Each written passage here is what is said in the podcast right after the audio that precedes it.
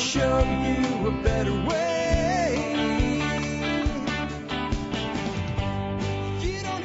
Hi, folks. This is Jack Spirko with another edition of the Survival Podcast. As always, one man's view of the changing world, the changing times, and the things we can all do to live a better life. If times get tough, or even if they don't. Today is Thursday, March the 19th. This is episode 2621 of the Survival Podcast. And uh, we've been doing some change ups this week, bringing different expert council members on today. I've got Nicole Sauce with me. And normally you don't hear from the uh, guest during the intro, but Nicole's here, and I'm going to have her on during the intro because we're going to be talking about setting up side hustles today and the lesson in the value of a side hustle from people being out of work right now, the opportunities that they present, et cetera. Plus, there is big news about the COVID pandemic out today. I did a live video today on Facebook. So we're going to talk about the implications of what I am calling, because it is, a cure for the majority of people that test positive with this virus and other therapeutics. Uh, I beat the president by about 10 minutes with the information I had from a source today. If you didn't see that, we're going to cover it. But before we do, hey, Nicole, welcome to the Survival Podcast. Great to be here, Jack. So we, we got you on to talk about side hustles today, right? And um, I want to do that, but I want to start out with giving people kind of an update with what's happened in the last couple days about COVID. I, I I didn't want to change things, guys. I'm breaking into the show here, um, and you'll hear me repeat this at the end of the show. You're about to hear me talk about a 50 of 50 cure rate, and I cannot deny or confirm that number right now. The report that I was able to find after we did all this showed a 75% cure rate versus 10% with now using this drug on a study about half the size, 25 patients, not 50, uh, out of France, which is where I heard that the study was from last night. The number you're hearing me giving, 50 of 50, 100%, came from the Tucker Carlson show on mainstream media last night, reported by um, by Tucker and, and other folks. And it may be the case that they're talking about the very study that I found, and it's just smaller than they said, and that eventually it was 100%. That when they wrote the paper, it was 75% fully recovered, and by the time this, you know, they had already put the paper out, uh, the rest had. Rec- I don't know, so I just want to mitigate that as you're listening to this. I think it's important that we do that, and uh, but I also didn't want to alter the show because it was two way and interactive with Nicole. So that's a little heads up here. And as good as the news is, there's still going to be some time that people are going to be very inconvenienced here. And that's why I think your topic today is perfect because we are reaching probably the most optimistic people have been in two weeks.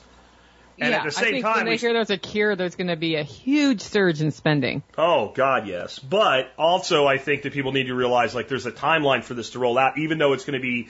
I think it's going to be way faster than the government is even promising. I think we're in a, the mode of under promise, over deliver. Yep. And so let me just and, and you chime in whenever you want to on your thoughts on this stuff.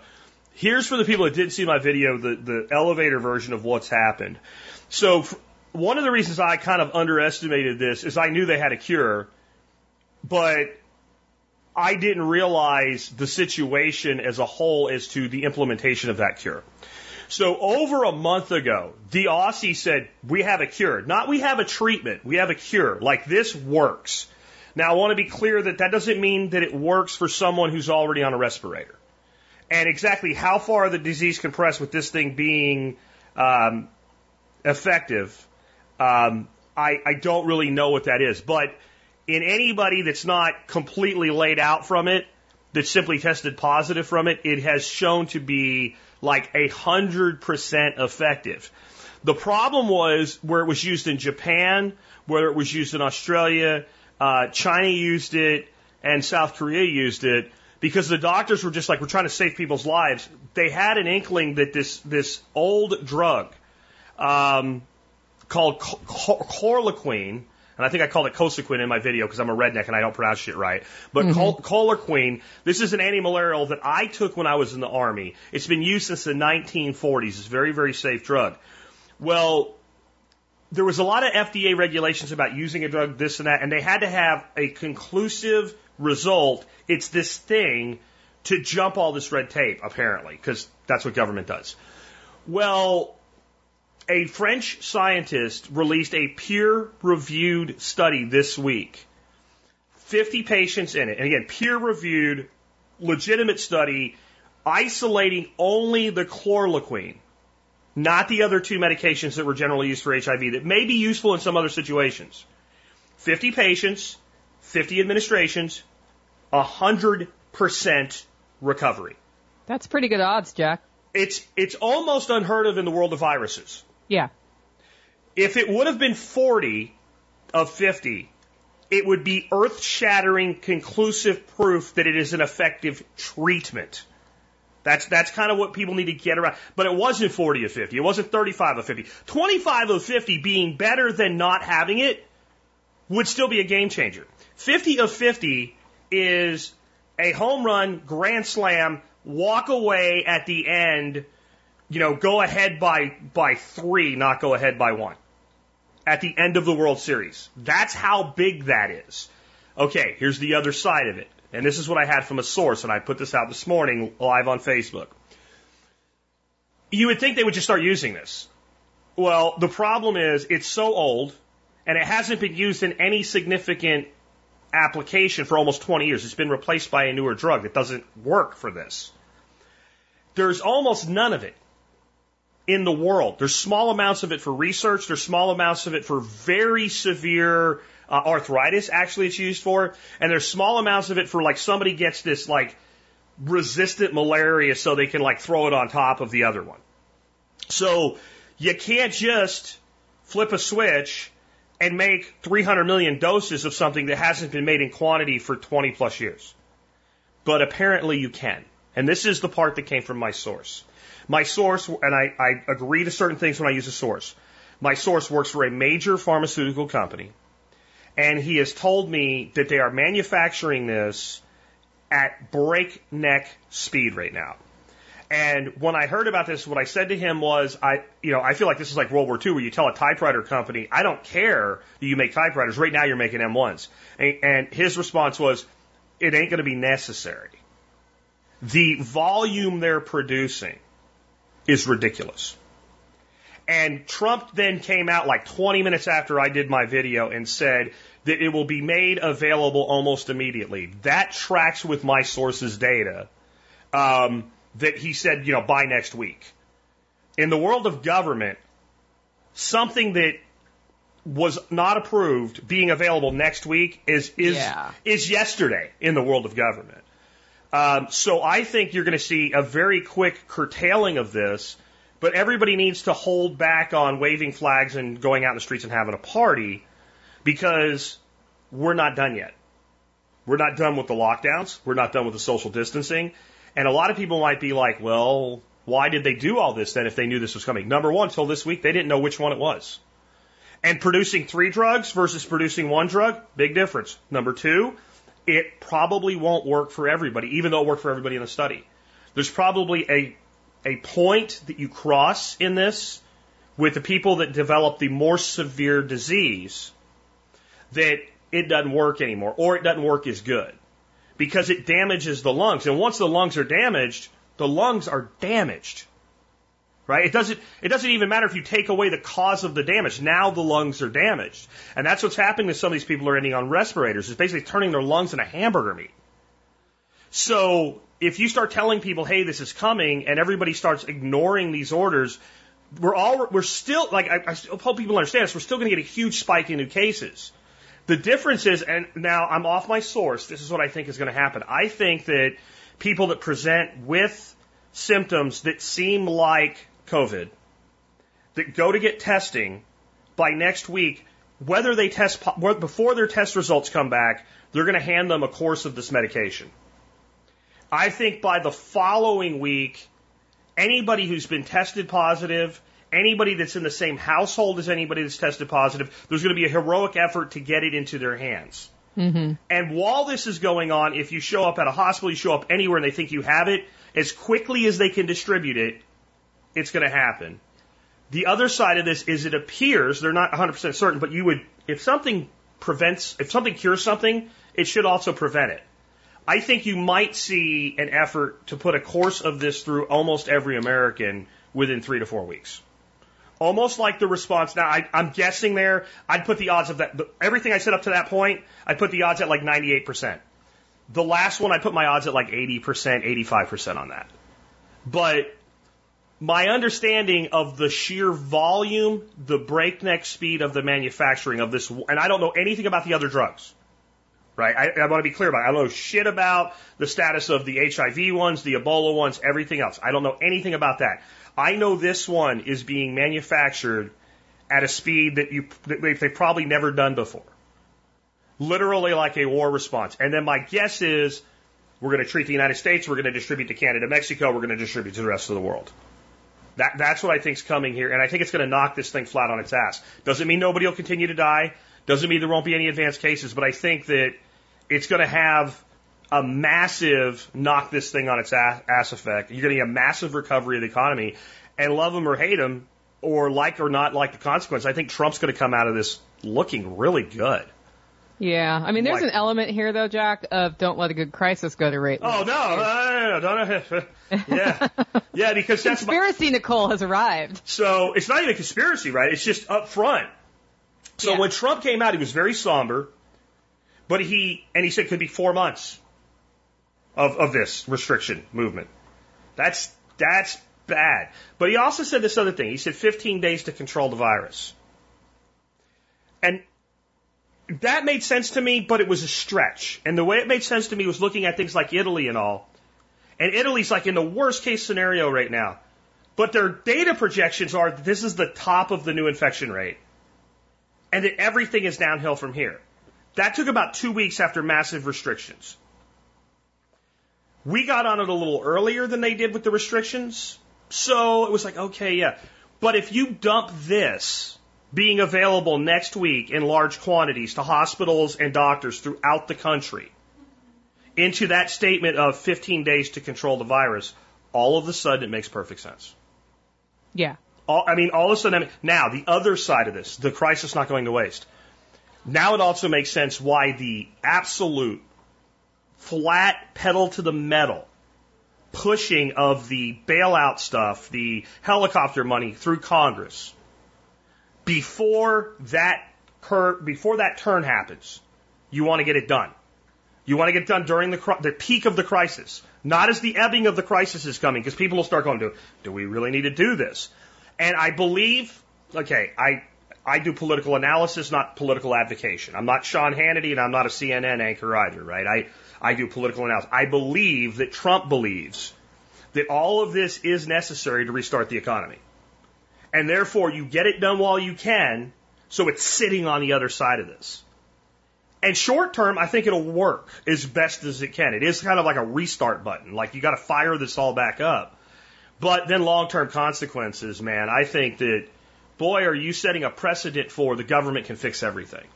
Yeah, well, they're, they're mailing us checks, right? The, uh, uh, the, uh, the belief I have right now is it might be every American $1,000 for one month or two. There's some saner people saying, well, you know, Jack Spirko probably doesn't need a thousand bucks. Yeah. Right. So whoever lost a job, whoever's been financially impacted, whatever. I, the one thing I want to say about that, and I talked to, on Curtis Stone's sh- uh, show about this last night. Everybody's screaming and freaking out about hyperinflation. You're not going to get hyperinflation from this.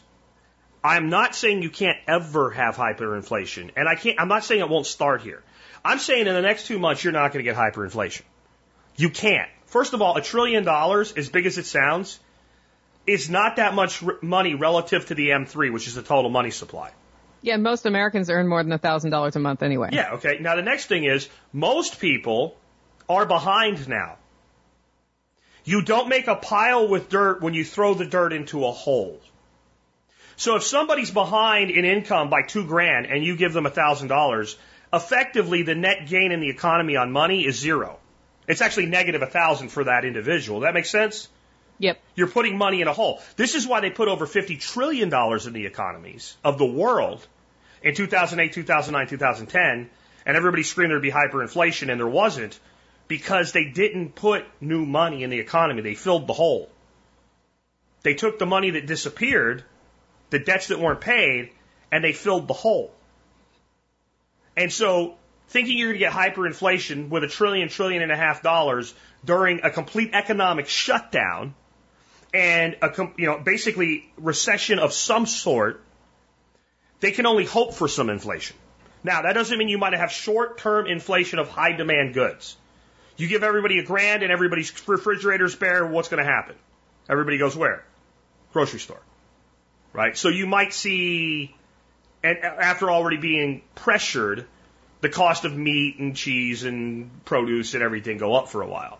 But that's even self-correcting because you can only hoard so much. By the way, if you, if you, we're, if we are still under restriction, and you know that check's coming next week, and you can go to the grocery store this week, go to the grocery store this week, and I, I hate credit cards. Put your groceries on your credit card if you need to, because once the government says the check's coming, it's coming. Pay your credit card bill with your check. Because Yeah. if you wait till after that check comes out, you think the lines are crazy at, at you know Piggly Wiggly right now. Wait till the day those checks hit. Oh, All it'll you- be nuts. Right? Think about this. Like right now, even when things, well, not right now, let's say six months ago when things were great. Did you ever want to go to Costco or Walmart or the grocery store or anywhere on the 1st or the 15th? Or also not the first weekend. Right? Yeah. Any month. right? Yep. Because all the government checks go out. And that's not even, like sometimes when I say that, people think I'm talking about welfare. I'm not talking about welfare. Every single government employee is paid the 1st and the 15th. Soldiers are paid the 1st and the 15th. So it is like the SNAP cards and all, sure. But it's every single federal government and most state government employees are paid twice a month. So that's just people just getting their normal money in the best of times and what the grocery store looks like that you're right that first weekend whole like saturday morning after the first after the 15th do you go to the grocery store then No, even the farmers market where I go, yeah they just get s- they get more slammed on those days than any other days of the month. you know what i call those people that have regular jobs that have to shop on weekends muggles They're muggles. I don't even go to the grocery store on the weekend as it is, but yeah. So, like, I, I, that's kind of that's where we're at, and I think that we're going to come out of this now faster, not immediately, and that's something people need to to, to grab onto and get a hold of and relax, and use this downtime. But what is going to happen is a lot of businesses that may have just cut people loose are not going to. Because, Right. see, and I, I think a lot of people have never run a business. You have, and I have, and, mm-hmm. and I've run big businesses, little businesses, medium businesses. The bigger my business gets, the more I hate uncertainty. And the smaller my business gets, the more I hate uncertainty. Right? Because either I have a big payroll to meet or I'm totally screwed. So a lot of really small businesses and a lot of really big businesses that may have furloughed a lot of people or just shuttered the doors, if they positively know, hey, I'm going to be able to just kind of go back to mostly normal in 30 days, they're more likely to say, you know what, guys, I can't pay you full payroll during this period. I'll pay you 20 hours a week to stay home. Right? Or I'm going to lay you off so you can collect unemployment, but I'm going to hire you again in 30 days Yeah. or any of a million versions thereof. You get to a point where the the company's sitting there going, this could go on to August, or it might be gone next week. The decisions that get made are totally different in that world. If you look at any time the stock market starts to tank on its ass, and forget recently, just over the history of the market, uncertainty. A stock market will do better. This is crazy, but it will do better with certain negative news than uncertain mediocre news. Because if it's certain news, if I know the, if I know what's coming, then I and every business I'm investing in can plan for that known. If we have an unknown, then it makes it very difficult to plan my investment strategy. It makes it very difficult to plan my business strategy. And, and that's a lot of why this went nuts because people just don't know. And I think as soon as certainty returns, like you're going to see crazy reaction by the market. Um, I know of one person who, while this market was down, the Dow's at like twenty thousand, was sitting on a million dollars cash. hmm Bought all in at around twenty thousand. That person's going to be pretty happy in about four or five months. Yeah, Bitcoin just went up a thousand this morning. Yeah, this this is this is tinkling out, and you're going to get dead cat bounces in this, guys, because by Wednesday next week they're going to come on the TV and go, despite optimistic news, the United States now has thirty thousand confirmed cases of Yep. COVID-19, which is a lie because COVID-19 is the disease, not the virus, right? But that's what they're because CNN, MSNBC, and all they're going to spin this any way negative they can now. They hate the Orange Man. The Orange Man's going to look like freaking like Hulk Hogan in the middle of the 1980s, telling kids to eat their vitamins and say their prayers at the end of this, right? That's not an advocacy. That's just a, a prognostication. And I'll tell you what they're going to say. Trump held back the cure. That's I I defy anybody to take a hundred dollar bet with me that that phrase won't be used in the next 15 days. You want to take that bet? Nicole? Uh, no. Oh, okay, I thought, I thought you dropped. I just scared you. No, no, no, no. I was just oh, you're asking me, not your Yeah. listeners. Nope, I don't. No. Hundred dollar bet that in Oh, the next fifteen can't answer, days they're going to say he held back the cure. Then they're going to say he's monopolizing the cure, and we should be shipping it to Europe already, yeah. right? And we should be shipping it to China like, to make polio lines for that. Yeah, like the reality is we will ship it. But Yeah. we're going to fix our problem first. Because if you have any brains, that's what you do always. I know that you'll look out for your neighbors, but the first thing you're going to do is take care of Nicole's household. Right. Then you look at your neighbors. Then you look at your neighbors' neighbors. And mm-hmm. eventually you go, okay, my resources are done. And I'm still stable because the minute I become unstable, I go from being an asset to my neighbors to a burden for my neighbors. Right. You run a state the same way, a country the same way, a city the same way, a county the same way, a village the same way. Well, you should. Well, and if the, our whole country basically is able to be made so we're not getting it, we stop the spread. That's, stop that's the other thing is it, we stop it before it starts here and then goes to Mexico and Canada. Yeah, because right now Canada and Mexico are in way better shape than us. They are. I have a friend stuck in Mexico right now Stay. who I was like, yeah, you should just stay there anyway. Stay there. stay there and stay away from people. That's all you got to do. If you go to Yeah. the beach, stay 10 feet away from people on the beach. If the wind's blowing from a person, go around the other side of them and go on about your life in Mexico and you'll be fine. And, and you guys are going to be fine here. So let's transition now because what you wanted to come on and talk about today is finding a side hustle. That's one of your passions. You have a lot of passions that you do side hustles with, like coffee, but you're Yeah. like me. You're also passionate about teaching and encouraging others. And Oh yeah. I've had you on the show about this before. I've had you to my home to present. And you always present at least partially on, on finding a side hustle. I've been to your events and at my events, you've organized secondary kind of groups, kind of like entrepreneur springboards. Yep. And right now, there's a lot of people thinking, man, is this really a good time to start a business or a side hustle? And your answer to that is, Yes, especially if you are at home right now. So if you've been sent home to work from home and you're still working, that's one thing, right? But I'm hearing from people who, some of them were running their own business. I'm thinking of somebody who runs a pet sitting business who's not pet sitting anymore because she's in a high, highly impacted area. And now she's home. Her clients don't want her to come because nobody wants to spread it. Well, you know what? That's the perfect time to, if you already have a side hustle, invest way more into furthering it or find something new to do while your income is cut off. There, it's, you can almost instantly get approved to do something like Grubhub right now and start making money. And if you do it well in a very sanitary way, you'll get higher tips because people who are stuck at home and can't leave and in high risk categories don't really want to go to the store. They don't want to go, you know, so that's like, that's a no-brainer. This person, by the way, she has always had a side hustle cooking for people, like meals and delivering them. Mm-hmm. I saw her go just full Monty on promoting that this morning. After taking one night to say, bummer, I just lost my income, she said, this is everything I can deliver to you and here's how I'm doing it in a sanitary way. Hmm. Hmm.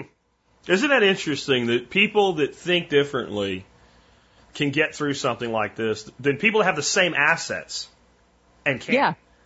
It, Yeah. it, it reminds me of a story I read years ago when one of the wildfire breakouts in California, and this is, you know, probably 10 years back. I think it was a Nat Geo article. And it was how one of these, one guy basically took some actions before he left his house. And all his neighbors' houses burned down and his didn't. But it turned out like every single one of his neighbors had access to everything he had. He Yeah. basically like threw a pump in his pool and soaked everything down, did a few other things, and got out, and his house didn't burn down. And like all his neighbors had pools, you know, everybody could have done something, but instead they just left. And he didn't wait to leave. He left early like he was told. He just took some preemptive action. And like, I wonder how many times people sit with everything they need to get through something and, and don't because they didn't even take step one, evaluate your tools. What do you have? Right, and I think it is a mindset because what you're supposed to do when you get sent home with no job is apply for unemployment, which there are expanded benefits and reduced requirements, and start getting that check, which is going to be, I don't know, I've never been on unemployment, but 25 or 50% of your income. Yep. If you hear it's 400 something a week, depends on how much you make. And then realize that you can't make your mortgage payment. Well, while you're doing that, and they're not actually paying all that much attention to how much you're making each week, look around for ways to earn money instantly. There are, uh, because of the, the quote unquote gig economy, there are ways and to make, to make, um, money very quickly, instantly, get it transferred to a PayPal account within a week. And then you have money coming in. Or you can build your own thing. You can look it around for a need and fill that need. Well, and look at like your friend that has the delivery thing and doing her own food production and all. Gonna bet Yeah. a lot of that gets paid for in, uh, in, in, in cash. Yep. And she is, she has a homestead mentality. So I don't think she lives in the country, but she has some land and she cans like a crazy woman in the summer. So she has a whole bunch of food stored to pull from. So even better, she doesn't have to go to the store to buy all the ingredients. It's there. That's awesome. And I, you know, I was talking to uh, Curtis Stone last night, and we were sup- we were supposed to talk about agorism, um, but we made the appointment for the interview three weeks ago. So Yeah. in the meantime, Apocalypse 2.0 hit. Uh, so we spent most of the time on COVID and and kind of some things that were coming, um, and how people can deal with it now that it's here. But when we started talking about a little bit of the agorism idea toward the end, you know, he started talking about CSAs. And I don't know if you've watched his videos and all, but he, he doesn't farm anymore. But he he farmed full time for nah, eight or ten years, mm-hmm. and he always hated CSAs. And I'm like, but you hate CSAs? He goes, I, I don't right now. I and signed up for a milk share like a goat share three Yeah. weeks ago. I'm still waiting for them to prove me because they've been all worried about making sure they have enough feed. But I'm like, that's how I get my milk in this situation. I just won't even need it. you won't even store. care. Yeah. And You I support a local farmer. We uh, as soon as this started, we ordered enough duck feed to go four months. Nice. Okay, so with my new flock that I brought in this fall, I if I ate four eggs a day and my wife ate four eggs a day every day of our lives, which we're not going to do. I love eggs, but not that much. I could never use all my eggs. Well, all of a sudden, my neighbors are always like, "Duck eggs, eight dollars a dozen. Uh, can I get some duck eggs?" Right. Yep. So you know, we've talked about doing kind of a micro CSA. And I've put that out, and I know some somebody in your group is kind of like note taking and ferreting that out, and I think that's a Oh, great yeah. idea, like building Carrie. a business plan with it. Yep. Um, I think that that is one of the best little side hustles people can do, and I want to be clear when I say that. I think if you want to make fifty thousand dollars a year farming, you are going to have to work really, really hard, really, really long, and it's going to be a lot more work than you ever imagined it to be. I think if you want to make $250 a week, if you do it right, if you build it off of your neighbors, if you use a combination of technology and technique so that you can produce year round, and if you're strategic about the way you set it up, I think you can make $250 a week in your spare effing time. Right. And if you don't become dependent on that as part of your income in a situation like this, it's, it's replacing part of your income. If you become dependent on it while you're doing it in advance as part of your income, then you're building a problem for yourself in the event that you have a job loss.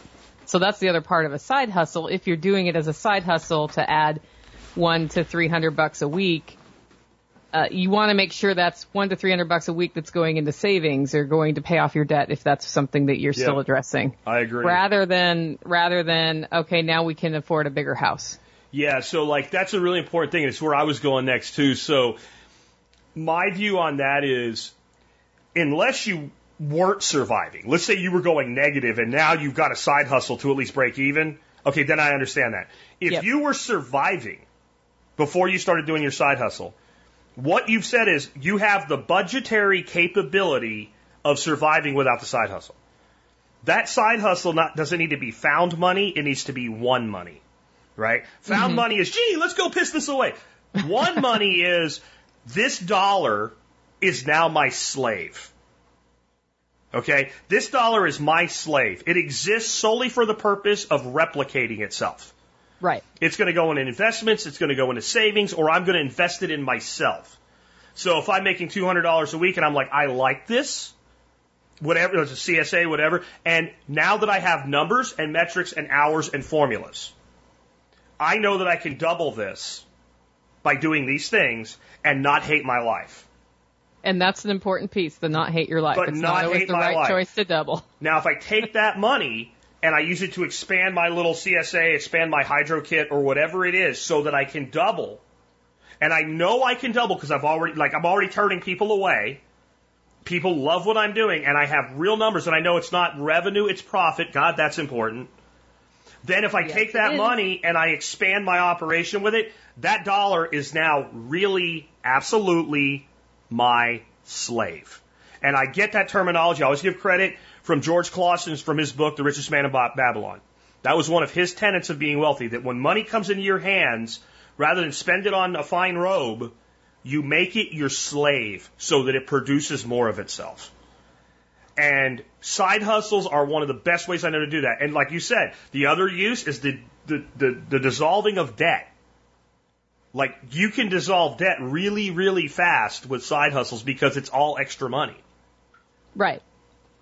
So what are And some, you just decide where it goes. you decide where it goes and you do it in order. Smallest debt first, all in. I mean, that's, that's the debt snowball. Like, like I don't talk a lot about debt elimination. Occasionally I do a show on it maybe once a year because Yeah. the, the, the answer to that is Dave Ramsey. Right? Dave Yeah. Ramsey, you're going to listen to a five hour radio show for 15 minutes of content because it's all the same. But the reason he's been able to build an empire on it, that 15 minutes of content, it works. Though I can say, because I basically use that method, I'm still paying off stupid debt. Okay.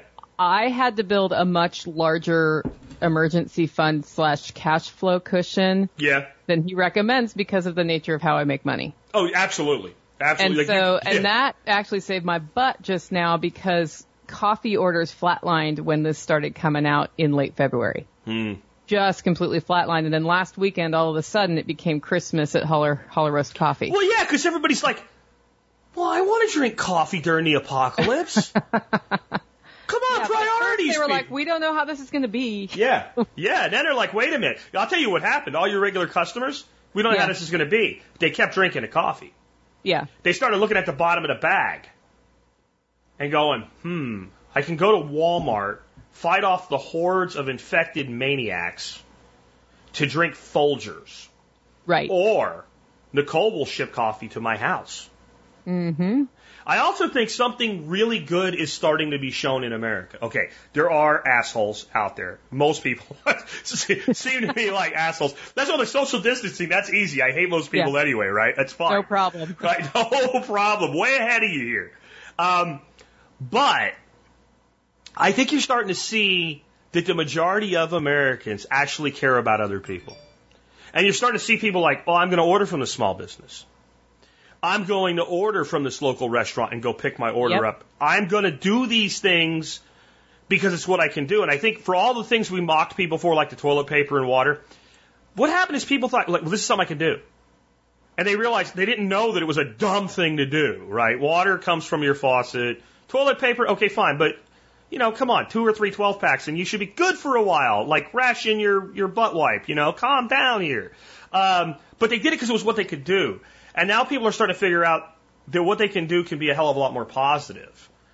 Yeah. Um, I also think like, yeah, there's opportunity right now because of the acute situation, but don't you think the long-term side hustle, small business opportunity is going to escalate once this is over?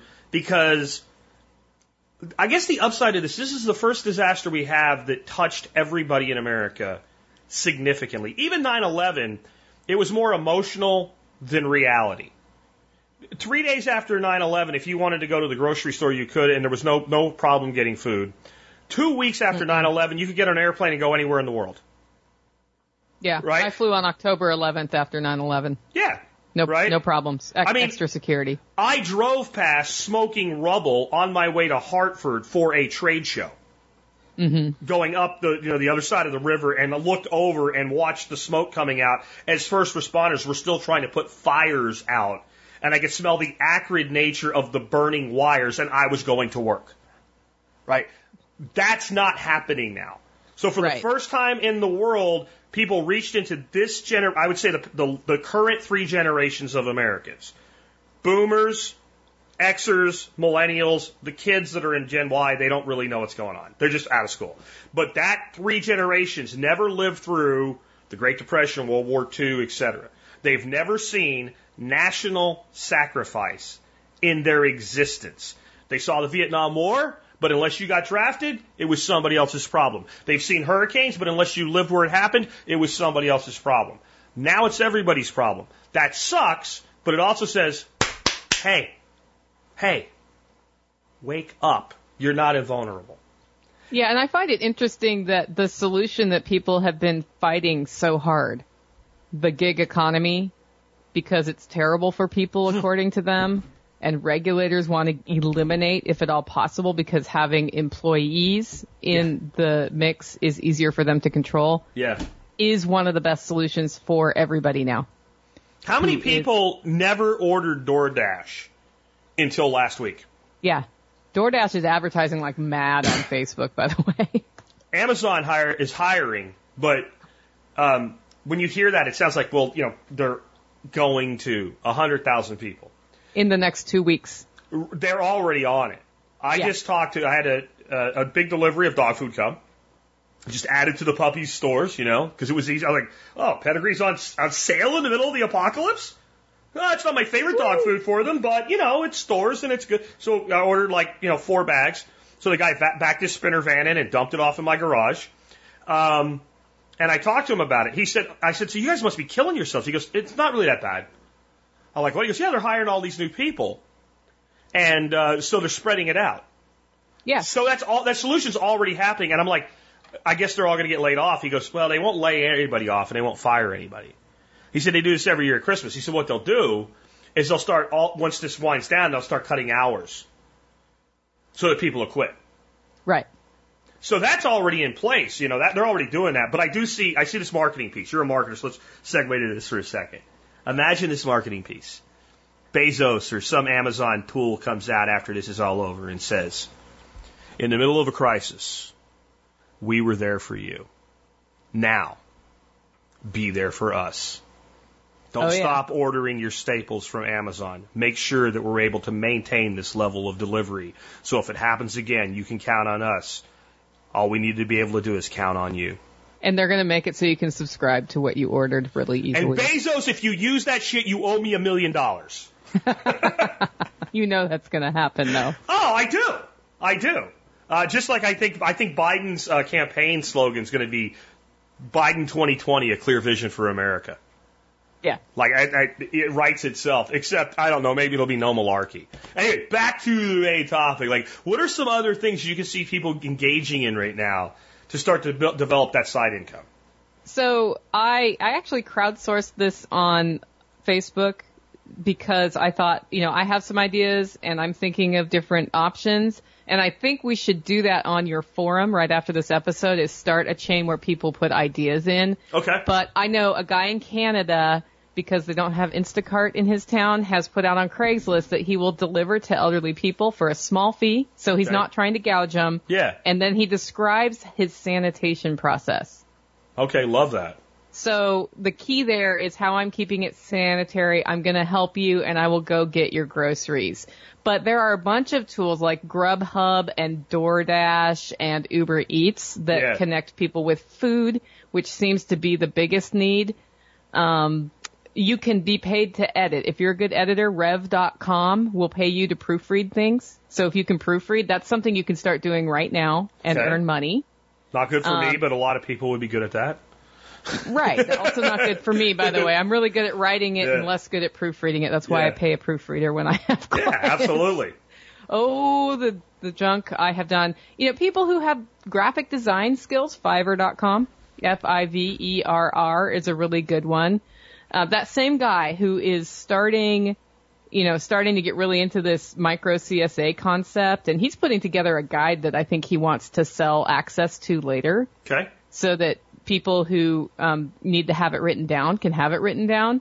He's said also that vintage items for prepping are selling on eBay at a heavy clip. So if you have that extra wheat grinder around, right now might be the time to list it on Facebook Marketplace. So, I mean, those are just, that was just a couple. I, I have a list of like 50 things in front of me right now. If you're a writer, Verblio, E V-E-R-B-L-I-O dot com is a way that you can get paid to write. You're not going to get paid top dollar, but you're going to get paid something. And if your situation is one where you are suddenly out of income, something is better than nothing, in my opinion. And you can build your reputation and turn those things into much better opportunities. Hmm. Yeah, I, I I agree. I think one of the other things I, I really would encourage people to learn from this is if you set up your side hustle or set up your small business or set up your main business, you need to have a business survival plan Yes. and you need to design your business to be dynamically flexible. Uh, what I said on Curtis's show last night is if you don't d- design dynamic flexibility into your business, it is not if you will go bankrupt. It is when. Sooner or later, there will be a flux that you will not survive as an entity if you do not have dynamic flexibility. And sometimes dynamic flexibility is getting rid of your worst employees right ahead of a crisis. I did Yep. that with a headhunting company. My partner and I sat down. We brought all of the execs in. This is a large company. This is, you know, tens of millions of dollars of sales. We brought them all in, and, and this was in 2007, 2008. And we said, and we were in the tech sector. And we said, a recession is coming, and we need a plan to get through it. And every single one of them denied it was coming. Every single one of them was like, no, we don't need a late fee, whatever. We put a metric in place because we were, you know, we were paying people on commission and base salary. And a person that wasn't making a lot of commission was eating a lot of base salary. That was the way to look at it. We identified our weakest players. We put them on a coaching intensive, like it was not comfortable for them program. And out of like eight people identified for that, one survived it. 7 mm-hmm. seven went away. That was a significant savings to payroll. We had to do some cutting of some things and let people be more rely, reliant on their incentive comp. And the way we handled that was we said, we're going to cut your base, but we're going to increase your incentive comp. And the good people were like, okay. right on. Okay. And then we also, so then we added in flexibility. Since you're being paid almost, you know, some of the people, like, we made a deal too, like, you want to be 100% incentive comp, here's the deal. Some of them took that shit. Okay, you're on 100% incentive comp, you want to work from home today? I don't give a shit. Go ahead. And that company came through, you know, what they called the Great Recession. Revenue did go down. But we didn't have to lay anybody off because of the recession. We got rid of the people prior to. That's only one example, but it's how you have to think, especially as a solopreneur, because you don't have somebody to lay off. You don't Right, have it's staff. To You just have yourself. You know, uh, one of our mutual friends right now, John Dowie, sells microgreens to restaurants. Yeah. Uh oh. But you know, I think he did like almost a hundred bucks yesterday in direct retail sales. Yeah, he he and I talked over the I think it was over the weekend and he said, "Yeah, I think it's time for me to really ramp up pushing towards direct to consumer sales." And I said, "Yeah, do it. That's what you got left besides going to find another job." Because even if his restaurants are doing delivery, takeout, whatever, okay, you're not going to put fancy microgreens on something that goes in a styrofoam, you know, uh, clamshell. You just you're not going to spend the money on that right now. So like all his, it's like a luck. That's like a luxury business sector, right? Mm-hmm. And so if you're, I, I love selling to luxury. Selling to luxury is people that pay more than something's worth because they want it because it looks a certain way, smells a certain way, sounds a certain way, has a certain label on it. I love that. And I love selling to wants over needs, but there's a crossover, like people actually cut needs before wants. They look for a cheaper electric provider or whatever, but they need electricity. But there's a threshold where you go to a certain level of luxury that then you cut. So if mm-hmm. you're selling in that level, you better have a secondary channel. Because in something like this, you know, a luxury is Charmin, I guess. Right? Any toilet paper works first, and then Yeah. if you can get it, Charmin. yeah, Charmin's a luxury. Uh, Quilted Northern is like, ah. and, and my luxury budget is going to Quilted Northern, not red amaranth microgreens. But you can grow a shitload of the easiest microgreens to grow because they all taste great. And then you can sell, you know, packages for ten bucks to your neighbors, and that's what that's what he's doing. He basically said his, his the thing he has his bag he has to make during the crisis is about five hundred dollars a week. Keeps the lights on, keeps keeps the rent paid, keeps the electric bill paid. If I can get through this, you know, and if he can get a thousand dollar Trump check, add that to the end, and you know, this is the thing people don't understand about this. This, this is not the end of civilization. When this ends, people are going to want to go to restaurants. Yeah.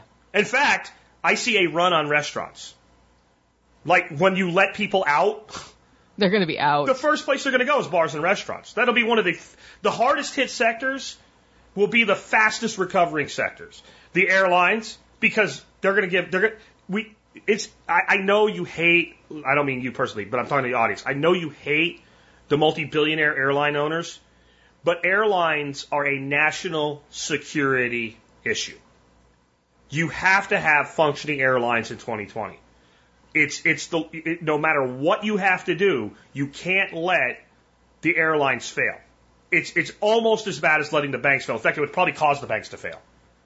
So as bad as it sucks, as nasty as the medicine is, they're not going anywhere. They will bail the, the airlines out. So all of a sudden, everybody's going to be wanting to go somewhere. All these businesses that are in shutdown mode, the first thing you're going to do is go out and do what? You're going to short. I guarantee you, every every company that has their crap together right now is saying, "What is our plan to make sure our customers don't go away after this and go somewhere else?" True. Airlines have really cheap tickets right now for the summer, just saying. Yeah. When I looked, it was like six six weeks out, and then boom, it went right back up. Almost Yeah. like they know something. Almost, almost. Yeah, almost like they know something. I, It's still cheap. Like I can get to Oregon and back 400 bucks, which is a pretty good price to Oregon and back. When? Uh, 400 bucks in the summer, in the summer, huh? not 600 bucks. So, That's that's pretty good. I I would probably pay eight because I'm flying first class. right. That's my advice for any. Okay, here's another reason to have a side hustle if you have the right side hustle. You can almost turn anything, especially a trip, into a tax deduction. True. And it was Amy, as in Bones and Amy, who turned us on to we were always flying first class. She said you can take it as a deduction or give it to the government. Okay. Okay. And then it's also like, you know, Bloody Marys are $12 a piece on an airline. Challenge accepted. I'm gonna, I'm gonna par this, this, because I'm always going somewhere on a vacation anyway, so I, I'm drinking then. I'm gonna par this course, you know? Um, so you get some free drinks, you get some nuts, you get a meal, you get your baggage for free. Like, when you look at it, this is a side thing, you know, first class, if you can write the trip off, almost is a net even. Almost a net even. Most times on most routes. Some places it's stupid expensive. Like, Right. if if I can fly for 200 bucks, but first class is like 1500, I'm I'm gonna go ahead and fly coach. I'm paying the 25 bucks for an aisle seat in the exit row, but I'm I'm gonna fly coach. But if it's three 300 bucks or less a person, I between baggage fees, writing it off on my taxes, a meal, um, I, that will pay for it. That will pay for it. Anyway, let's let's get back to you. Got any other stuff? Any other ideas? You said you got a big list there. I do. I have a huge list, but I think it's also important to talk about the mindset of finding these things, right? Okay.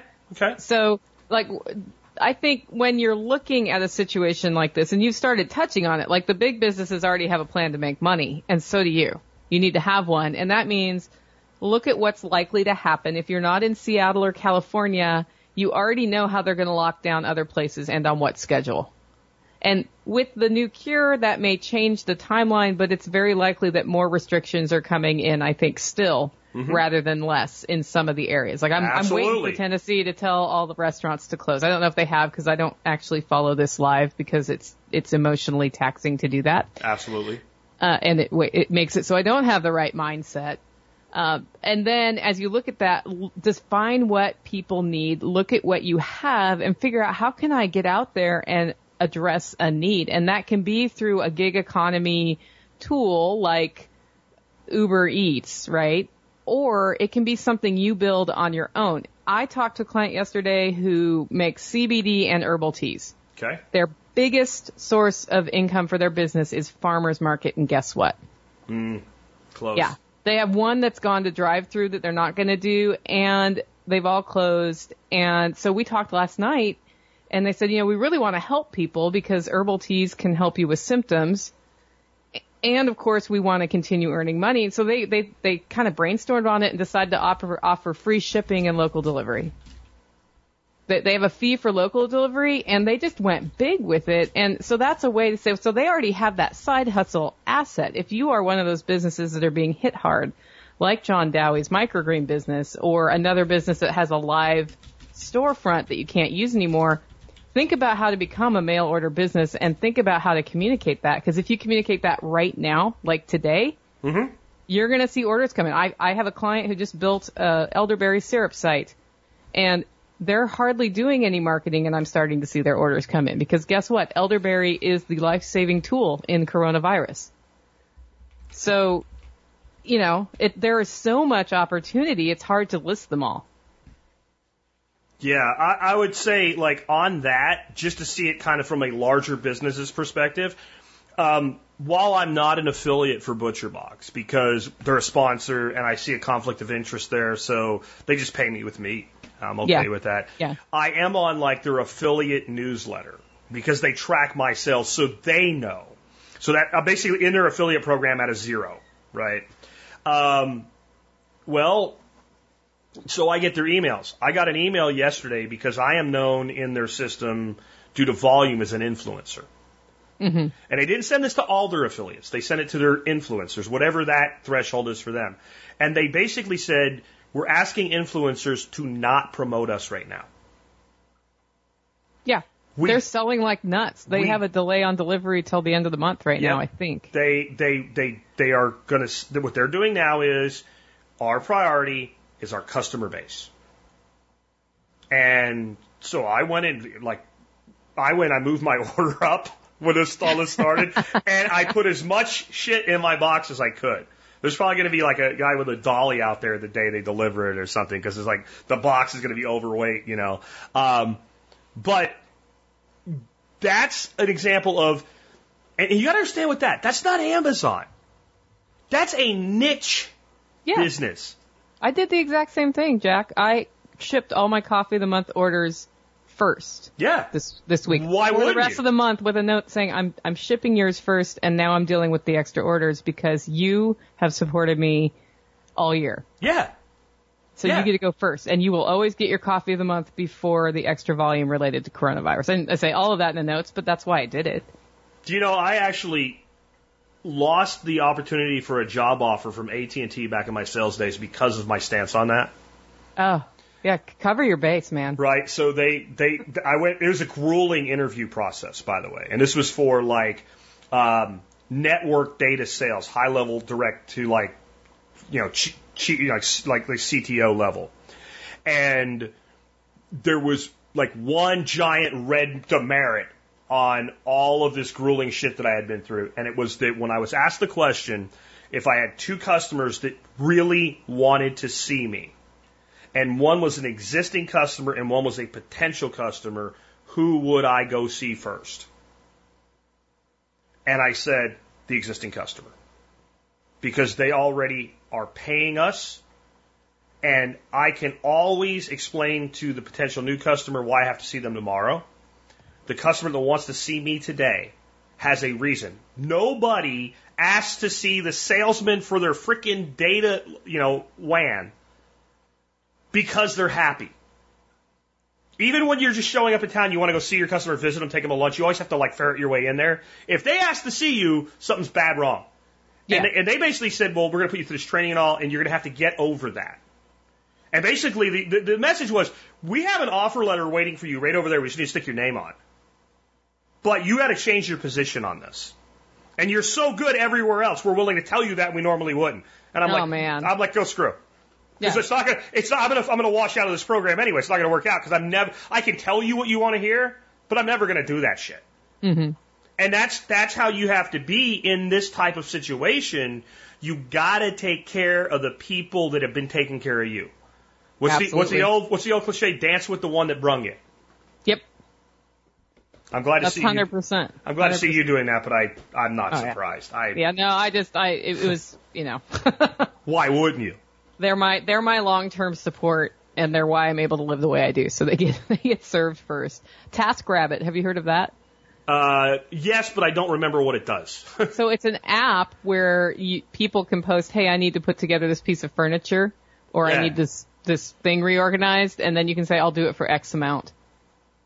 Hmm. Just a quick odd job thing, and stuff like that is perfect for uh, if you want to start seedlings right now. People are really interested in gardening all of a sudden, mm-hmm. and the seedlings are clearing. Here, they're clearing off the shelves pretty quickly. Wow. Well, So- you know what? You could go get a hundred dollars worth of shit and grow Mhm. an awful lot of seedlings really fast with hydro. Just saying. Yeah, if you've been following Jack's methods for growing via hydro and you already have that set up, maybe put a few extras out and get ready to sell them. You know, if, if you're somebody that built my vertical farm, it'll grow about 60 plants at a time. I bet I could start. Let's see. I was playing with the top tray last night. mm-hmm. Um, if I didn't add a tray, if I didn't add a shelf, did 25, and then that was two rows, could probably fit. I'm trying to do like spatial recognition in my head right now. Mm-hmm. 300 a shelf? Three shelves, 900 plants? In a 4 by 2 space? I think that's Nice. about right. I'm gonna, let's say let's say it's 200 a, 200 a shelf. I, I know 200 is not a stretch because we're only growing them to starter size, right? At that point, Right. So 200 a shelf. Uh, yeah, I could do 200 a shelf, 600 plants, a dollar a plant, 600 dollars. Plants ready for transplant at about 18 to 22 days. Yeah, and if you want to add them in pots with dirt after that and go two to three dollars a plant, it's even more. Yeah. I mean, I don't know how you are. I have all these little transplant I could do it. pots around. I can totally do that with. I could do I could do way more than that because I could do what we learned yesterday from our guest James White who helped me with all this stuff. Yeah. And basically you could just fill a flood tray with plugs. No net pots, no nothing. Oh, that's how I do it here. Throw your seeds in and you could stuff the tray wall to wall with plugs. Yeah. And then I would I would estimate minimum 500 a tray. So three tray vertical system, 1500 plants, and then you know you're not going to have that huge roots because they're kind of all stuck together. Yeah. And you could just take those and shove them into six packs. Yeah. You know, you don't have to put dirt in or anything. You just shove the plugs here, plant the whole thing, and you I could fit you could 64 plants in a 12 by 12 tray, Oh, plug to plug. Yeah. 64 for, for 12 by 12. So I could probably put a thousand in a four by. I don't. I, I, I, I'm. Yeah. I'm trying to visualize something that, and I'm good with that. But right now, it's like a stupid spatial relationship that I I can't even get my head around. Yeah, and I would do it in like 10, 10 or 10, 20 trays, and then Yeah. set the tray in the larger tray. And so, like, like starting plants, you could start so many plants, and because you can do it indoors, and you can run your lights at 18 hours, Yeah. 25 days is 50 days. So you yeah, so if you start now, you're good to go in a month. in a month. And that's probably right when everybody's like, shit, I need to get my garden in, life's back to somewhat normalcy, etc. And I want to grow more of my own food. I think the other opportunity is uh, training people how to live like we do. Yeah, That's like what you and I do. yeah. you know, uh, there's that show Homestead Rescue. Yeah. You know, how about marketing yourself is if you if you if you get with me, you won't need them. Let's not need Yeah. let's not get your homestead to where it needs to be rescued. Let's not go out and buy 27 goats when you don't know anything about goats. Oh my gosh. Let's figure out how to feed your family three meals a week from your property. Because if you can do that, right now you don't even care. You don't even care because you, you always have some, like, even people that are unprepared have some food stored unless you're like stupid and live in New York City. Right. You know, because they don't have any room, they don't have any place to put their food. The You fashionistas, can make a beautiful wall sculpture with canned goods in New York City. that's kind of what you have to do, right? I mean, mm-hmm. I covered a thing a long time ago, long before I met you, called the Fashionistas. Mm-hmm. And it was like a salon mag or something like that. And it was New York City, and it was all these, most of it was women. It was some men too, but it was mostly women. They stored their shoes and their clothes in their oven and their refrigerator. because they had Yep. no room in their New York City flat. Those people are so rude. You know, I all I'll say is I hope that takeout that they let you go to the restaurant pick up stays, because Yeah. you know, man, God, you're screwed right now. If not, you're dependent on the National Guard to deliver you whatever they're delivering you. And they'll, they'll do it if they have to. And they will. Well, I mean, they've already started, I think, in Really? some places. Yeah. Yeah. Well, I mean, I read an article. I didn't verify the facts, so that was about a week ago. Well, they did it in Wuhan. They Yeah. would have a thing where like your phone would ring, your shit's here, you came down, and like a guy wearing a mask with a stick would hand you your bag with a stick across a barrier, and then you went back to your apartment. Mm-hmm. So this is one of the things I want to dispel hysteria with. If they didn't round people up and put them in FEMA camps in China, okay, they're not going to do it here. No. Okay, I mean, They want you to stay home. they want you to stay home, and what they want is this to be over. Again, I'm back to they want us to be fat, happy, and stupid, eating Twinkies and paying taxes. Right? This is not a new world order plan to exterminate the planet or put you in a FEMA camp. And the people that are saying that, will you please? I'm not even going to do it. Just, just, you know what? You're right. so You're going to die. You're going to die. So just go kill yourself right now and get it over with. Right? Go or go get in your oh, bunker and wait for it to all begin. Either or, but please go leave normal people alone that are trying to get through a bad situation. Who are scared, and you're scaring them more, and that's the worst part. You know, I- have you seen all the posts about go go read Lights Out like David Crawford, which I love the book by the way. You know, uh, or all these like prepper porn books, basically Patriots Yeah. coming collapse. and all. Go read that right now. Like, don't read that right now. Like I, I put out yesterday. Go go watch Wartime Farm. Yeah, I saw that. I'm gonna do it this weekend. It's a fantastic. I've never seen it. I've always wanted to see it, and this weekend is when I get to be home doing projects where I can see something while I'm doing something. It's Yeah. perfect. Yeah, Wartime Farm is, and all of the things out of that group. Um, there's Tudor Monastery Farm was the last one they did. It's probably the best produced because it was like the fifth series that that group did. So they like they had really nailed the formula by then. Um, there's an older one called Tales from the Green Valley. It was the first one they did. It was like life in the 1600s in, in the countryside in England as a peasant. Um, there was Victorian Farm and there was Victorian Pharmacy and then there was one other one. And they were all good. But the reason Wartime Farm is so poignant right now is you're talking about people living with rationing Yeah. for five years and understanding sacrifice because like in that thing you'll see like you would think well the farmers had it made and they did have it better than people in the city but a lot of what they were producing was under rationing and it wasn't like well you take what you want and then, then sell what you don't want like a farmer does now No. they had like everything they did was rationed even their own production. Like a pig like a cow whatever like they had pig clubs. So like you and your neighbors get a pig and you take all your scraps and feed the pig. And you would think okay well at the end of that you cut the pig up and everybody gets shares of the pig. Sort of. So what happened was at the end of the pig club they cut the pig in half. And half the pig went to the city to feed people, and then the people that participated in the pig club got their portions of the other half. Okay, we did not have rationing like that in the United States during World War II, but we had rationing. Yeah, we did. There were like, oh my God, they're making me stay home. There were places in this country that you had on the on the coasts that you had to turn your lights out in your own home or black out your windows because they were afraid of being bombed.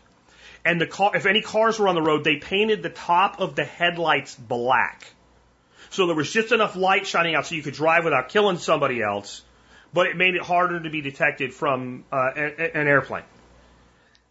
This My is- grandma used to draw a line up the back of her leg because she couldn't have nylons because they were using the nylon I was going to say that. Yeah, like say they Yeah. di- they did the same thing. Like there was no nylon stockings. There was certain things you couldn't get. In England, women started using um, flour sacks to make dresses. Mm-hmm. So the flour sack companies started making their sacks in prints. So that when you bought a flour, like a brand of flour, you're like, oh, that has a different pattern than the one I've already done. Yeah. Right. Okay. Now you were talking about side hustles. Now, if you want to start thinking creatively, I don't think that's a market right now. Probably not. But that mindset, what can we do to address the problem? What can I do to be unique? What can I do to be different? You can get flour from anybody, but we have the flower print this week, right? Yeah, you you can make rags out of old clothes and people can buy them from you. You can show them how and they can learn how to use undershirts to have unlimited paper towels that aren't paper. You know, the lesson in this is we're going to get our asses literally saved by an 80 year old medication we already had. Yeah. And we're dealing with an illness despite all of the hysteria is about a 1% death rate. Mm-hmm. All- I don't care how many ways you try to twist that because you want it to be bigger, it's about a 1% death rate. The best data we have is South Korea, and it's because we have more testing. And I think even that number is skewed, right? There's a lot more people with this that have no symptoms than we'll ever know about. We'll never know what the, but it's around 1%. Take this, let's not have a medicine that cures the majority of cases that's 80 years old. We have to make a new one. And take that death rate to 3%, a real 3%, not the fake inflated 3% they've been trying to throw around. Mm-hmm. Now what do you got? Now you have a problem Big problem. a big problem. That can happen. It's always been my disaster I fear the most. And I'm hoping that right now we can wake America up. But I think the side hustle, like, I, the- I can afford the podcast every day because I make money doing it. If you want people out there teaching people how to garden, they need to be able to make a living doing it True. right? That job doesn't exist. So, you, if you want to do it, you have to make the job for yourself.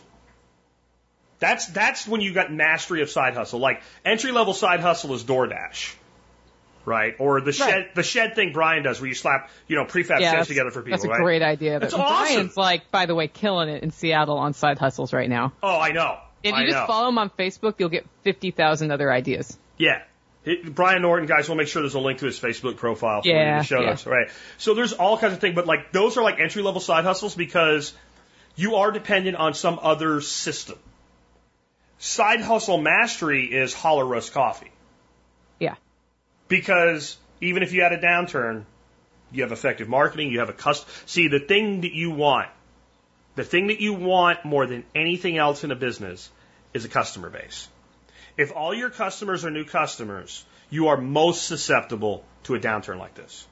If most of your business or half of your business is repeat business, you are less susceptible. Then it's a demographic analysis, like what happens to those customers in a crisis. If you can figure out how to have a customer base that becomes more, not less dependent on you during a crisis, you're freaking gold. You're Yeah. freaking gold. Now, it doesn't mean you, we, can't have like a, a world-ending bubonic plague event. We can. But this ain't it, and the next one likely won't be either. Could be worse, could be better, who knows? But damn, America, learn, huh? I hope they do. I mean, and the thing is, the risk is from here, how do we talk about why we need deregulation of gig economy rather than more regulation to get through something like this again? I, Because I, I think The, it's the narrative on the latter is already out there and the narrative on the former is not. We need to talk about how we were able to make it through this because of Uber Eats. I think it's a, a better version of my fake Jeff Bezos message. Mm-hmm. Um, where, you know, we were there for you, now be there for us. I think that's a message that all of us that are solopreneurs and advocates of the gig economy need to be taken. And we need to run with that. We need to point out to Americans, these people and these services kept you going. You know what I mean? They, they kept, they kept America fed. Yeah, local farmers are, are I'm seeing a lot of them offer delivery and Yeah. not raising their prices. Yes, and not raising their prices. Not raising their prices and they can. Yeah, say that again. Not raising their prices. I mean, and that, should be pointed out too. And you know what? Uh, Grubhub and all that stuff, they're not really raising their prices either. You know, I mean, I don't know how, like, there's probably a little bit more because that's a demand driven service, but it's not like they're raping people or anything right now. Oh no, they're offering, you know, 30 free deliveries or things like, I don't know if that's right, but I've been seeing advertisements where they're offering try our service for free. Yeah. yeah. They're, they're putting money into this because they want new customers and they see an end to it. And then people will be like, man, I can get this stuff without having to leave my house. This is awesome. Yeah, well, I- see, once you try it, um, you, you, you end up going, I like it. Like, I remember the first time I ever took Uber, I took Uber because of the situation. I was at a convention, staying at a hotel. The hotel was at the airport I was flying into and out of. Renting a car when I was going to be there for seven days and five days being this convention at the hotel that I was already at made no sense. Right. And so I'm like, well, whenever we do have to go somewhere, I'll use Uber. Well, I used Uber for one trip and I went, well, I, I, I, I'm doing this forever now. and I was kind of skeptical on Uber. I really didn't understand how it worked or whatever. And to the point where, like, when we went to Asheville a couple of years ago, we had a car because we were doing so much driving around. But Asheville, like, the best thing Asheville has going for it is the dining scene. It is like top end New York City dining with none of the bullshit, you know? And Yeah. so we would, we would go do our hikes and everything and we'd take the car. And then our hotel was about, eh, five minutes ish from, you know, downtown Asheville, but you got to drive a car. And as I've always said, what's cheaper than a DUI is every other option. A helicopter ride to the penthouse of the Ramada is cheaper than a DUI. So Yep. don't don't get one. Right. Especially on vacation. It, if anything will ruin a vacation, a DUI will ruin a vacation, right? So we would come back to our hotel, get cleaned up, get ready to go to dinner, and use Uber or Lyft to go into town and back. That way I could have two or three drinks and I'd have to worry about having my vacation ruined or ending up in prison. You know, uh, and ending up with my life ruined and ending up with my livelihood at risk. It, like, it just avoided all that. And so that's an example of like, once you try it, you keep it. And then those of you that are setting up side hustles, if you have any way to do that inexpensively, to let people get a taste, there's a reason a drug dealer gives you the first one free. Right? Like you got to take that mentality too. How can I do that? And the side hustle companies like DoorDash or whatever giving away, you know, a couple free deliveries, that makes perfect sense. Like they're smelling the opportunity right now instead of the crisis. Yeah, it's it's funny how you can tap in by not raising your prices. It is not evil to make money in a situation where you see a need like this and you fill it. At the same time, and, it, and you've said this in multiple podcasts,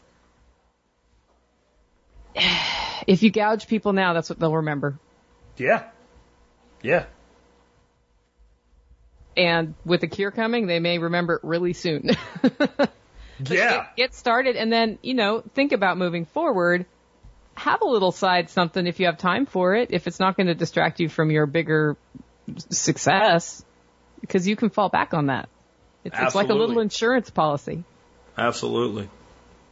I agree. So you got anything else or you want to get wrapped up now? I'm, I'm pretty, I think we've covered the topic pretty well, don't you? I think so. And of course, if people ask questions, we'll we'll answer in the comments. But I'll tell you, a lot of you guys out there, like back 12 years ago, the discussion on TSP stuff was in the old school Billboard forum that we still have, and it was in the comments on the blog. The discussion now is on Facebook It is. and it's in the super secret, not so secret Facebook TSP forum. And if you want to engage in discussion with some of the coolest people you will ever meet, come hang out in that forum. There's links on the website, but I promise you, if you have a Facebook account, you can find our forum. You'll have to apply for membership, but we'll let you in. And we do that because then we can discuss things without Facebook telling us we're not allowed to. And if we have somebody causing problems, what do we do to them, Nicole? Ban hammer. Just gone like a fart in the wind, man. I'm not even going to talk to you. I'm just going to Gonna ban, ban you. you. Yeah, right. You know, so uh, and we're keeping the hysteria down. There's a little bit of it, but Yeah, there is. if the hysteria is minor, we kind of try to correct it and help people. And if the hysteria goes like psycho, we ban hammer. Bye. Because we don't need hysteria right now. We we need level-headed common sense. And boy, I hope that this episode has people thinking about what they can do. Because I've said the word of the day yesterday and the word of the week and the word of the month and probably the word of the quarter uh, is something we talk about all the time anyway. Solutions.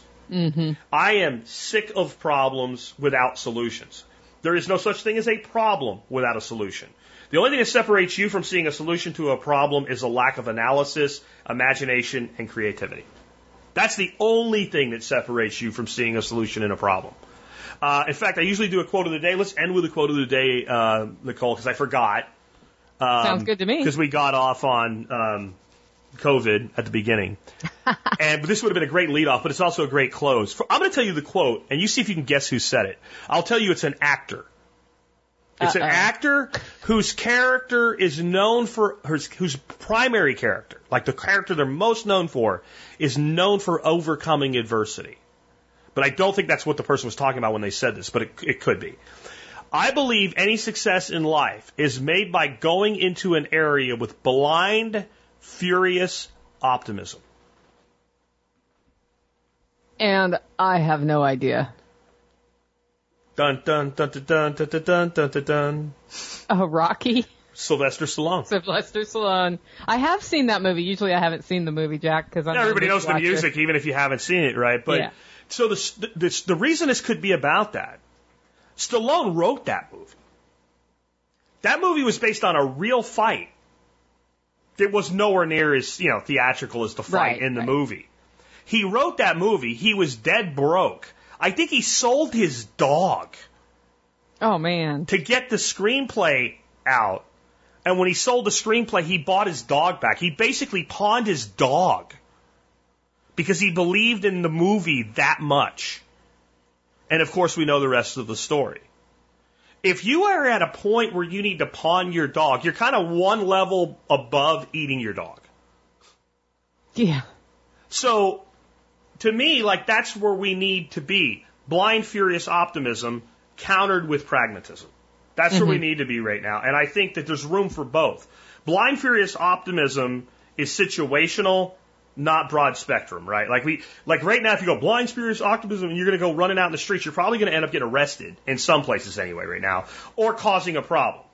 But blind, furious optimism for your goal if you can do that, this can end up being one of the greatest periods of opportunity in the history of our country. Yes, and and I think something else you teach that's important is to start asking yourself, how can I? How can I? And I would add to that, be of service. How can I be of service? Because that's what side hustles are always about. There has to be somebody or something on the other side of it, or there's no revenue. Mm-hmm. How can I be of service here? How can I create a service here? How can I create an opportunity for others to be of service here? And that's not even like, it sounds noble and great and almost like something you'd hear at, you know, like a Sunday service in church or something. And it's valid for that. But it's, it's like the great, one of the greatest truths because the greatest truths are valid because they're noble and because they serve your self interest at the same time. And how can I be of service is one of those, it's like a total truth or an absolute truth because it is the best interest of others, but it's also in the best interest of yourself. Very few things do that, that have that overlap. But things do have that overlap, and you can find them. You can find them. Well, hey, Nicole, I appreciate you being with us today. Um, and, uh, you know, have a great day in the holler and, and, and get on roasting that Coffee. By the way, just here at the end, your monsoon coffee is freaking amazing. it is amazing. It was I thought you'd like that one. oh, it's amazing. You know, because Brian sent me some of his, and I'm like, man, if hers isn't as good, how do I tell her? Because you know, I'm me. I'll take yours is better, man. Yours is Oh, better. That lucky is me. that is the best monsoon coffee I have ever had. It really Um, is. The roast was dead on. Everything about it was perfect. So, um, and if you're not a coffee of the month number, you didn't get none. So, Absolutely true, because I've I've added some subscribers this month. So all right. Well, hey, again, thanks for being with us today. thanks for having me on. Well, great having Nicole on. I want to wrap up here, and I want to give you some information I got during uh, this, and I want to maybe correct something, maybe change something about uh, the chloroquine. Uh, everything that I said is true. The one thing that I now kind of wish I didn't say because I'm not, I, I can't verify it, is the 50 of 50 study. The study I can find from France shows 75% effective in reducing COVID to zero over the same period of uh, time where not using the drug, uh, 90% still had it. And it was a smaller study than mentioned. The 50 of 50, 100% number that I gave you came from um, a report on the Tucker Carlson show on mainstream media Fox News last night. That's where I got that number. Regardless of that, this is real. And what I have confirmed now that absolutely matches the information I gave that came from my source uh, that I released earlier in the show and I released this morning, but I got the information yesterday, is the quantity of production of this drug. Um, I've been able to confirm that there are credible reports now of millions of doses being donated by Bayer. Uh, millions of doses being donated by Bayer. Millions. Um, there's a lot of people trying to spin this to make it not the good news that it is, that uh, it's just some random trials and stuff like that. Um, you don't make millions of doses available. You don't make millions of doses available if there's going to be random trials. You just don't. That's not a thing. That's not how this works. Um, additionally, there's already the conspiracy mill. This stuff makes you go crazy, man. Makes you kill people. There. Okay. First of all, there's multiple versions of this, and the one that they're using for this treatment is the one with less side effects. Um, all drugs, it's a toxin, all drugs are toxins. All drugs are toxins. One more time. All drugs are toxins. This one can actually be acquired in a grocery store if you know where to get it. I don't want to say that because I don't want to start a run on that, and it's not a good idea to try to use it that way. Okay, um, this has been around again since the 1940s. It's been used for decades, and the, the, the incidences of real problems have come from deployed soldiers into malarial regions using it for massive periods of time. We're talking about a course of this medication being used over a week or two for a person who tested positive and maybe a much smaller course being used as a prophylactic to prevent infection and maybe it won't be as widespread as I thought. But anybody that's known to have been exposed to, I think that's where we're going to be going with this. Will it work for 100% of patients? I don't know. Will it work for most? It, it, apparently so. Because while there is, you know, one study, and maybe there's two out of France, because again, Tucker reported last night 50 of 50, 100% cure did this study that's out now publicly continue and end in 100%? In other words, when they stopped it and reported on it, was it at 75 and then by the end, you know, like if you just continue it out, it goes to 100? And is it still shorter duration? It may, I don't know. But that might be because again, last night, and I, man, I had so much going on last night, guys. If somebody knows the website for this, the man who was being interviewed said you can go look at all our data, and it was something like covidstudy.io or something like that, but I checked it, and that's not the right one. But again, this was reported, so I gave you my sources information, and I gave you information that was reported on Fox News last night, which, if you're listening to this in the future, was 31820 on the Tucker Carlson show. That's where that figure came from. If that figure is wrong and the other data we have is right, this is still the best news there is. Maybe instead of the walk-off home run going ahead by three, it's a walk-off home run going ahead by, you know, by, instead of going ahead by, yeah, three, you're going ahead by two. It's still, it's still a winning home run grand slam in the World Series relative to the size of this problem.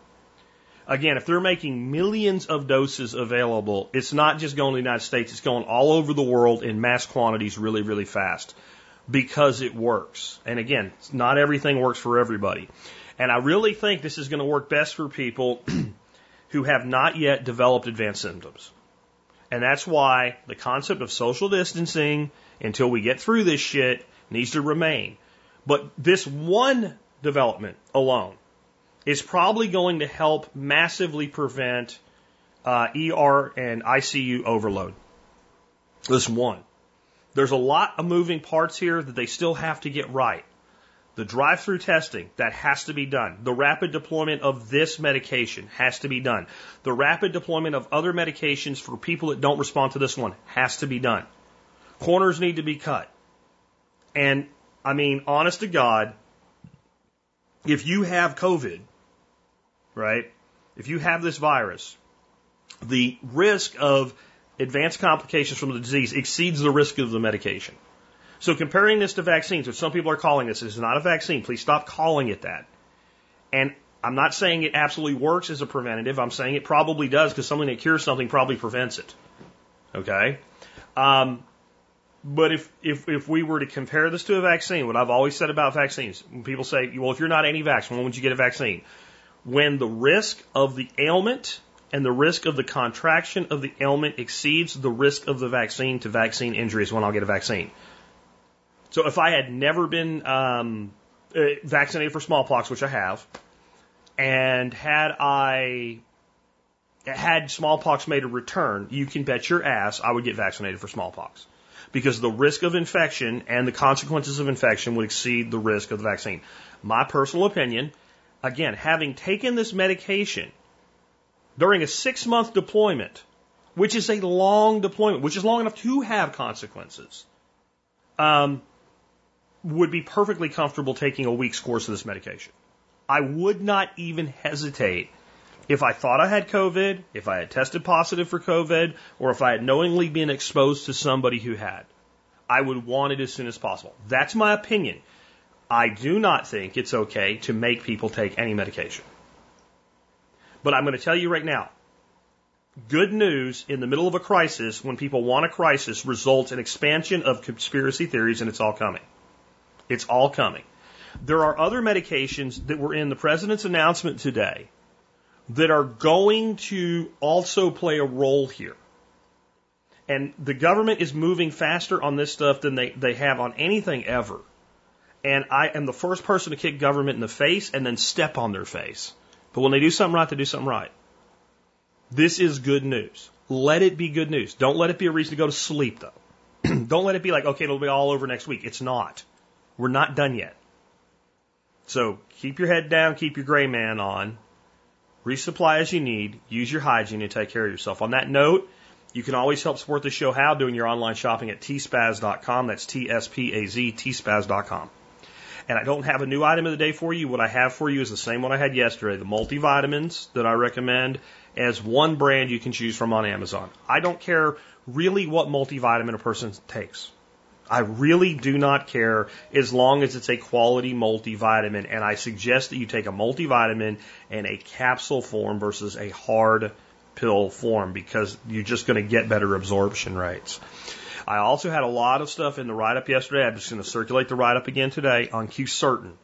Even though I think we are on the precipice of a major win in this fight, don't wait on somebody else to fix your problems or protect yourself for, as far as what's available on the open market that you can buy and take with no real risk to yourself whatsoever, as long as you don't exceed the maximum dose, uh, which is, I believe, you might want to check, but I think it's a thousand milligrams a day. I take four a day uh, at the direction of my physician, and uh, that's a thousand milligrams. So I know that should be safe for most people. You always have to check with your own doctor, but the research on quercetin and I've left the links in the write up from yesterday and in the show from yesterday about the role quercetin has played and how it's been investigated with SARS, with Ebola, with other viral infections.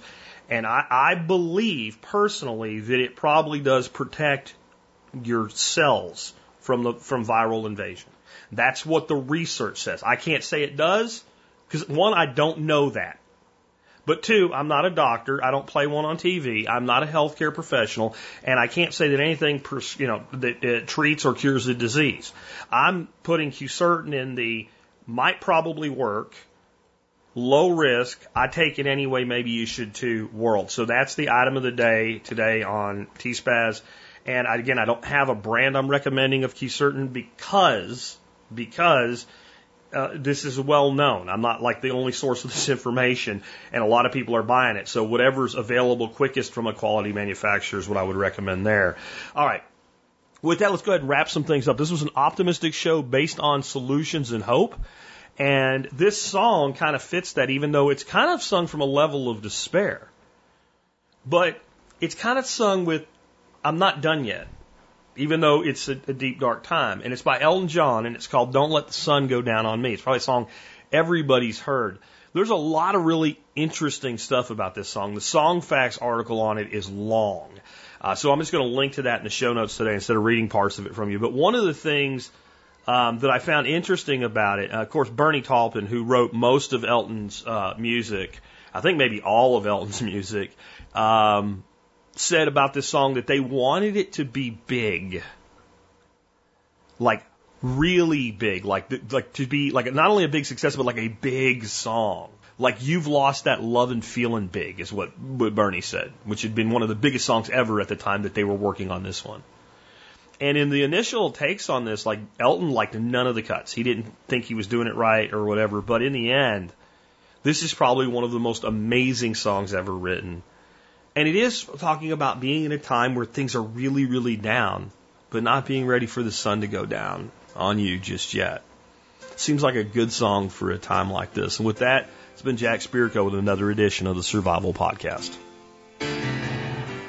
I can't lie. No more of your darkness.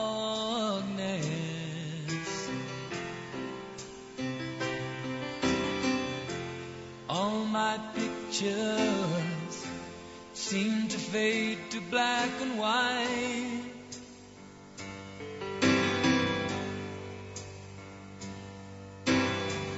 I'm growing tired, and time stands still before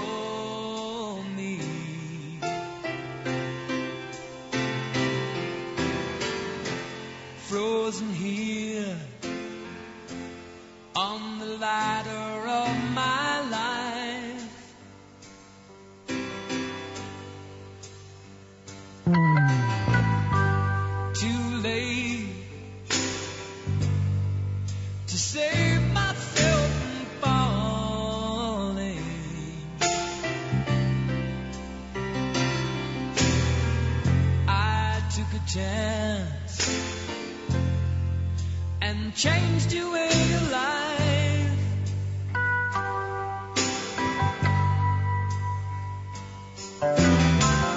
But you misread